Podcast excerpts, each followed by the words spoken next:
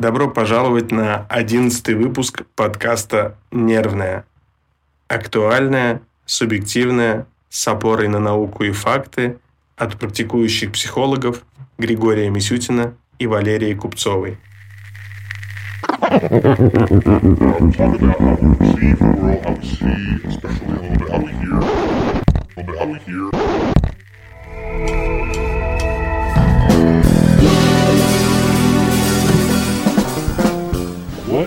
Всем привет.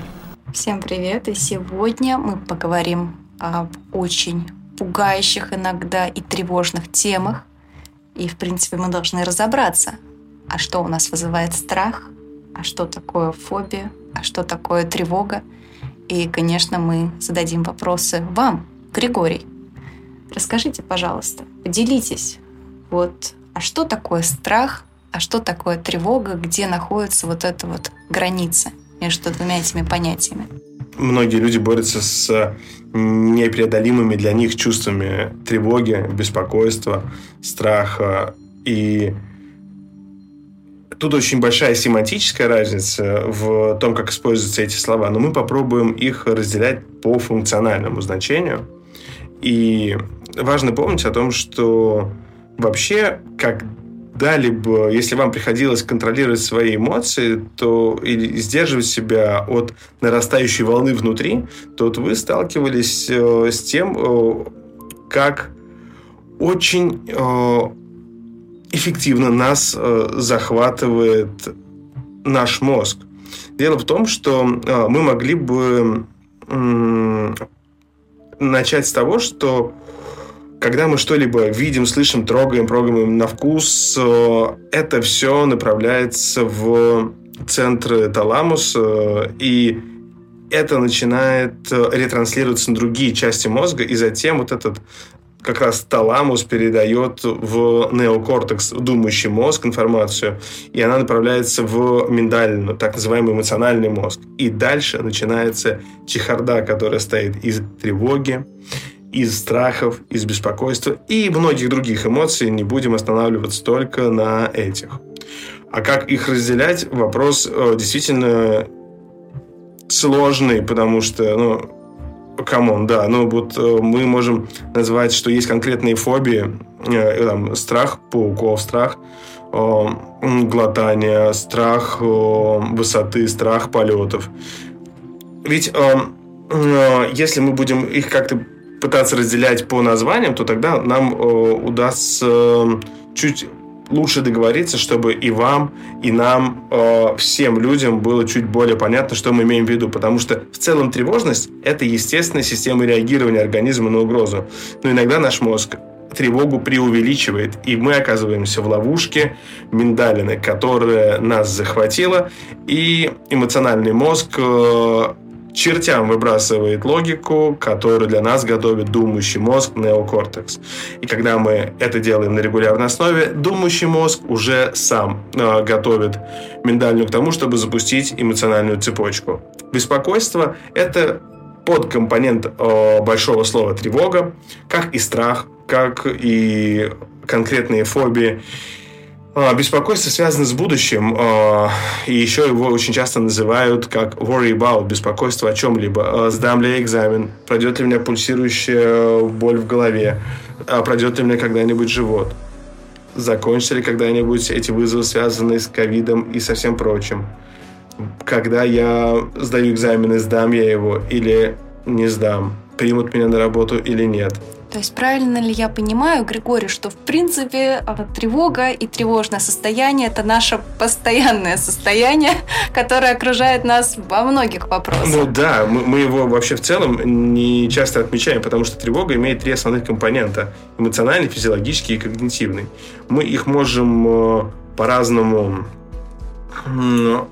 ощущать, но иногда мы можем быть захвачены настолько эмоциями, что говорим, у меня нет никаких мыслей, я не думаю, что я чего-то боюсь, мне просто плохо. У меня есть ощущение, что меня придавило какой-то плитой, и я не могу из нее пошевелиться. А это не паническая атака, то, что вы сейчас описываете?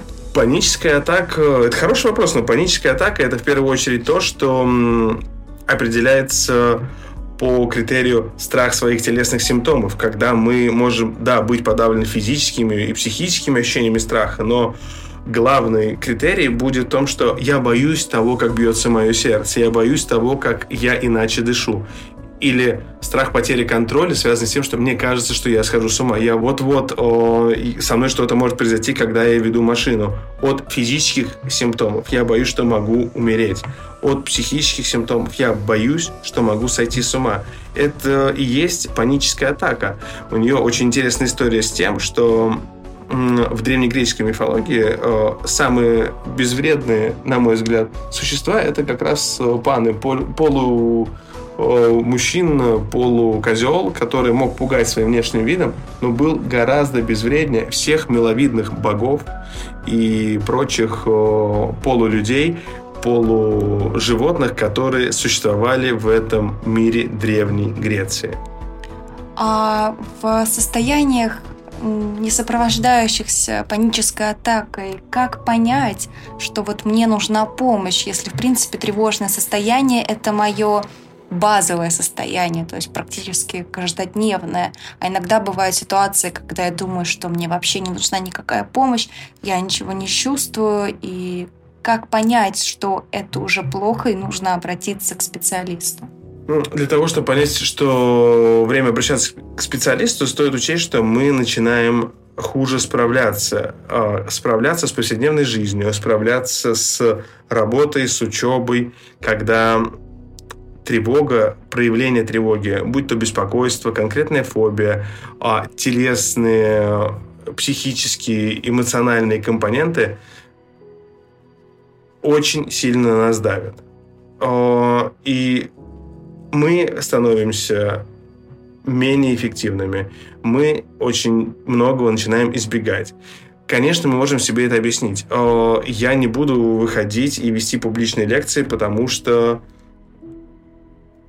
зачем сейчас выходить в такой период ковида на публичные лекции? Это не самое полезное. Вообще хорошо, если люди будут меньше контактировать. Вот не нужно тогда никаких публичных лекций. Не нужно идти учиться стендапу. Зачем? Стендаперов и так уже много. Пожалуй, я посижу дома и не буду ничем заниматься. Даже если очень хочется этим заниматься, идет протест. Мы можем объяснить себе, почему стоит избегать чего-то. Но не все избегание приводит нас к тому, что мы сможем управлять тревогой. Если мы не справляемся, мы можем почувствовать, как если мы не справляемся с регуляцией тревоги, мы чувствуем, как страшно, что тревога может еще что-то отнять, что она может внезапно включиться. И мы уже боимся не телесных симптомов, а в том, что сама по себе паническая атака может случиться. Мы уже боимся самого факта тревоги. Мы уже боимся самого факта обсессий, которые могут случиться в случае ОКР. Мы боимся самого факта, что нам будет плохо при социальной тревоге. Мы боимся того, что нам будет настолько эмоционально, физиологически и психически плохо, что готовы бежать куда угодно, лишь бы не испытывать это. Это все то, что нам не нравится в тревоге. А как помочь тебе самому, если, может быть, нет времени обратиться к специалисту, или ты как-то сам лично сопротивляешься и еще находишь силы в себе помочь себе самому, то что тогда делать? Если нет времени обращаться к специалистам, то можно начать с чтения хорошей литературы. Хорошей литературой будет «Свобода от тревоги», «Лекарство от нервов» Роберта Лихи. Начните, по крайней мере, с этих книг. Если и чтение этих книг вам не особо полезно, то мне кажется, что на поход к специалисту, будь то психолог, который может заниматься психотерапией, будь то психиатр, который назначает фармакологическое лечение и, вполне возможно, направит к психологу, психотерапевту, которые могут проводить сессии, которые научат вас иначе реагировать на тревогу. Потому что в целом нам важно самостоятельно или с чьей-то помощью выработать другое отношение к этому состоянию, которое у нас появилось. Будь то тревога ситуативная или тревога как уже тревожное расстройство, которое живет внутри нас. Григорий, а сразу такой кейс. А если человек тревожится от одной мысли насчет похода к специалисту, как тогда помочь таким людям? Вот если, например, у меня страх психотерапевта, страх психолога, и вместе с этим у меня есть там какая-то фобия, которая не дает мне жить, и, например, связана с тем же COVID-19, когда мне плохо дается социализация, общение с людьми. Вот тут есть какое-то решение? Просто пойти или попросить родных меня записать? Как с этим бороться? Если не дается самостоятельно переключать свой фокус внимания, если не удается исследовать себя, свои мысли, свои страхи, свои ценности, свои убеждения, мы можем самостоятельно делать какие-то упражнения, которые позволят разобраться с этими ценностями, убеждениями, мыслями. Но в любом случае мы всегда имеем возможность обратиться за тем, чтобы помочь. Пусть, да, психотерапия очень часто вызывает сомнения тем, что как разговорная терапия вообще может помочь. Но именно пока мы формулируем то, что нас беспокоит, мы и подсвечиваем наши мысли, наши убеждения.